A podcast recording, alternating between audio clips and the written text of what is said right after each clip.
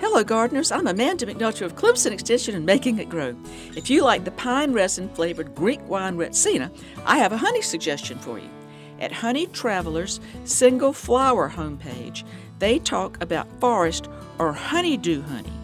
Honeydew is the substance that aphids excrete.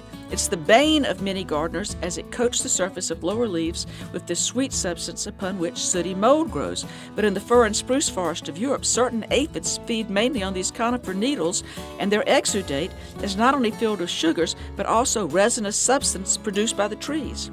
Aphids are vegetarian, so the excess fluid they excrete is practically nothing but sugar filled sap.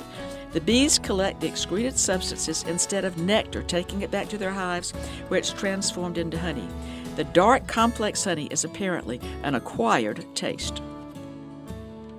Funded by South Carolina Farm Bureau and Farm Bureau Insurance.